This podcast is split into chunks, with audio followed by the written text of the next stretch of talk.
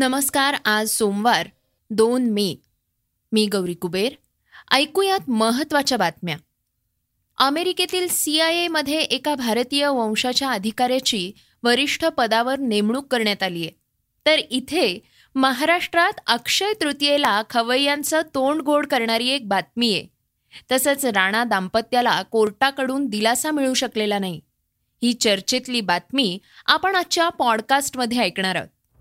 मूळ भारतीय वंशाचे अमेरिकन उद्योगपती नंद मूलचंदानींची सीआयए या अमेरिकेच्या गुप्तचर एजन्सीमध्ये महत्त्वाच्या पदावर नियुक्ती झालीय दिल्लीच्या शाळेत शिकलेले सिलिकॉन व्हॅलीचे आय टी तज्ज्ञ असलेले मूलचंदानी हे यू एस सेंट्रल इंटेलिजन्स एजन्सीत इतकं उच्च पद मिळवणारे पहिले अमेरिकन भारतीय ठरले आहेत.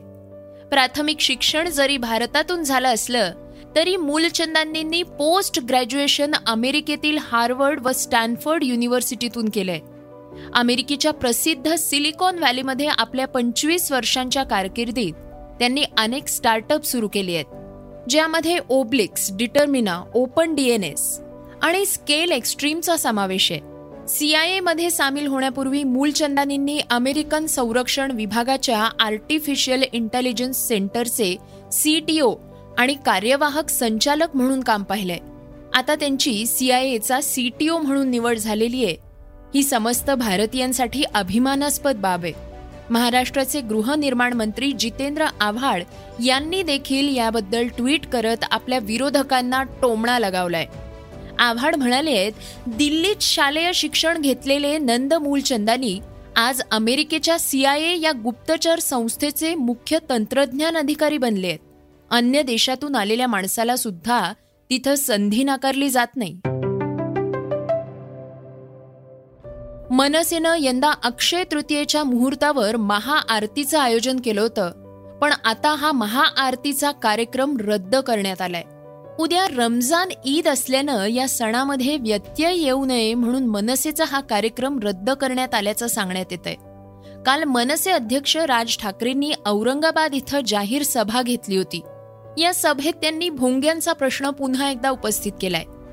जर तीन तारखेनंतर भोंगे खाली उतरवले नाहीत तर आम्ही दुप्पट आवाजात हनुमान चालिसा वाजवू असा इशारा त्यांनी दिलाय. उद्या मुस्लिमांचा रमजान ईद हा पवित्र सण आहे. याच मुहूर्तावर मनसेकडून राज्यभर महाआरती करण्यात येणार होती. पण ईदमध्ये व्यत्यय नको म्हणून हा कार्यक्रम रद्द करण्यात आलाय.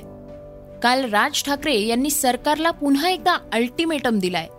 ईदच्या दुसऱ्या दिवसापासून आम्ही भोंग्यांचा आवाज ऐकून घेणार नाही असा इशाराच त्यांनी सरकारला दिलाय. हा धार्मिक नाही तर सामाजिक विषय असल्याचं त्यांनी म्हटलंय. ऑनलाईन या ई कॉमर्स साईटवर गर्भपातांच्या औषधांची विक्री करण्यात आल्याचं समोर आलंय. या प्रकरणी अमेझॉन डॉट इनवर मुंबईत गुन्हा दाखल करण्यात आलाय. अन्न व औषध प्रशासनाच्या पथकानं हा प्रकार उघडकीस आणलाय. ॲमेझॉन डॉट इनवर डॉक्टरांची प्रिस्क्रिप्शन्स न घेता या औषधांची विक्री सुरू होती.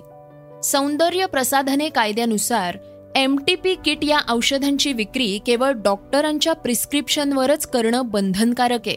ओडिसातील एका विक्रेत्यानं या औषधांची विक्री केल्याचं आता समोर आलंय. या प्रकरणात पोलीस पुढचा तपास अजून करतायत.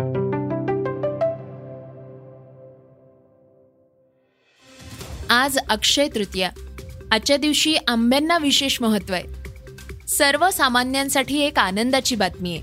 आंब्याच्या मागणीत वाढ झाली असली तरी आता आंब्याचे दरही कमी झाले आहेत. एक डझन हापूस आंबे पुण्यात सहाशे ते आठशे रुपये दरानं मिळत आहेत. बाजारातील आवक वाढल्यानं दरही कमी झाले आहेत.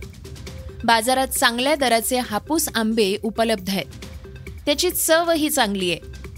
दरात घसरण झाल्यानं सर्वसामान्य नागरिकांनी आंबा खाण्याची हीच योग्य वेळ असल्याचं आंबा व्यापाऱ्यांनी म्हटलंय. कोरोना काळात कमी करण्यात आलेल्या पंधरा टक्के फी कपातीच्या निर्णयाची आता अंमलबजावणी होणार आहे. मुंबई पुणे ठाणे पालघर रायगड या विभागातील शाळांसाठी शिक्षक उपसंचालक आणि शिक्षणाधिकाऱ्यांनी हे आदेश काढले आहेत त्यानुसार पंधरा टक्के फी कपातीची अंमलबजावणी होणार आहे. कोविड काळात शैक्षणिक वर्ष दोन हजार एकवीस बावीसमध्ये पंधरा टक्के फी कपातीचा निर्णय शालेय शिक्षण विभागानं घेतला होता. मात्र या विरोधात काही शिक्षण संचालकांनी न्यायालयात धाव घेतली होती. त्यामुळं अनेक शाळांनी या निर्णयाची अंमलबजावणी केली नाही. त्यामुळं आता या आदेशाच्या अंमलबजावणीसाठी मुंबईच्या उपसंचालकांनी परिपत्रक काढलंय. परिपत्रकानुसार ज्यांनी फी भरलीये त्यांना पुढील वर्षी फी भरावी लागणार नाही. फी कपातीचे आदेश मागील वर्षीसाठी होते आणि त्यांची अंमलबजावणी तातडीनं करावी असे आदेश देण्यात आले आहेत. राज्याचे मंत्री आणि राष्ट्रवादी काँग्रेसचे नेते नवाब मलिक हे सध्या तुरुंगात असून त्यांची प्रकृती बिघडल्यानं त्यांना मुंबईच्या जे जे रुग्णालयात दाखल करण्यात आलंय. त्यांच्यावर मध्ये उपचार सुरू आहेत. तीन दिवसांपासून त्यांची प्रकृती खूपच खालावली असल्याची माहिती मलिकांच्या वकिलांनी विशेष पीएमएल कोर्टात दिली आहे. यापूर्वी राष्ट्रवादीचे नेते नवाब मलिक यांनी प्रकृती अस्वस्थ असल्याचं कारण देत विशेष पीएमएलए कोर्टात जामिनासाठी अर्ज दाखल केला होता. मात्र ईडीनं याला विरोध केला होता. कोलकाता नाईट रायडर्सचा संघ यंदाच्या आय पी एल हंगामात फारशी चमकदार कामगिरी करू शकलेला नाही. पण या संघातील एक खेळाडू रेल्वेमध्ये नोकरी करत असून इलेक्ट्रॉनिक्स अँड टेलिकम्युनिकेशन इंजिनियर असल्याचं समोर आलंय. या इंजिनियरचं नाव आहे प्रथम सिंग. एकोणतीस वर्षाचा हा दिल्लीचा युवा सलामीवीर के के आरकडून आपल्या पदार्पणाच्या संधीची वाट पाहतोय. डावखुऱ्या आक्रमक शैलीच्या या सलामीवीरानं कोरोना काळात देशांतर्गत क्रिकेट बंद असताना इंडियन स्कूल ऑफ बिझनेसमध्येही प्रवेश घेतला होता. मात्र त्यानं आपली खेळाची आवडही जोपासली. श्रोत्यांनो आता ऐकूयात आजची चर्चेतली बातमी. खासदार नवनीत राणा आणि त्यांचे पती आमदार रवी राणा यांना आज कोर्टाकडून दिलासा मिळू शकलेला नाही. आज निकालाचं लिखाण पूर्ण होऊ न शकल्यानं आणि उद्या ईदची सुट्टी असल्यानं राणा दाम्पत्याच्या जामिनावर बुधवारी सुनावणी होणार आहे. त्यामुळं आता राणा दाम्पत्याचा न्यायालयातील मुक्काम हा आणखी दोन दिवस वाढलाय. बुधवारी सकाळी अकरा वाजण्याच्या सुमारास या केसचा निकाल जाहीर होणार आहे. मुख्यमंत्री उद्धव ठाकरेंच्या मातोश्री निवासस्थानाबाहेर हनुमान चालिसा पठण करण्याच्या मागणीमुळं आणि नंतर झालेल्या राजकीय घडामोडींमुळं राणा दाम्पत्याला अटक झाली होती. मुख्यमंत्र्यांच्या विरोधात अपशब्द वापरल्यानं त्यांच्यावर राजद्रोहाचा गुन्हाही दाखल करण्यात आलाय. कोर्टानं त्यांना सध्या न्यायालयीन कोठडी सुनावलीये. श्रोत्यांनो हे होतं सकाळचं पॉडकास्ट उद्या पुन्हा भेटूया धन्यवाद. Research and script Amit Ujagare. वाचा बघा आणि आता ऐका आणखी बातम्या. ई सकाळ डॉट कॉम वर.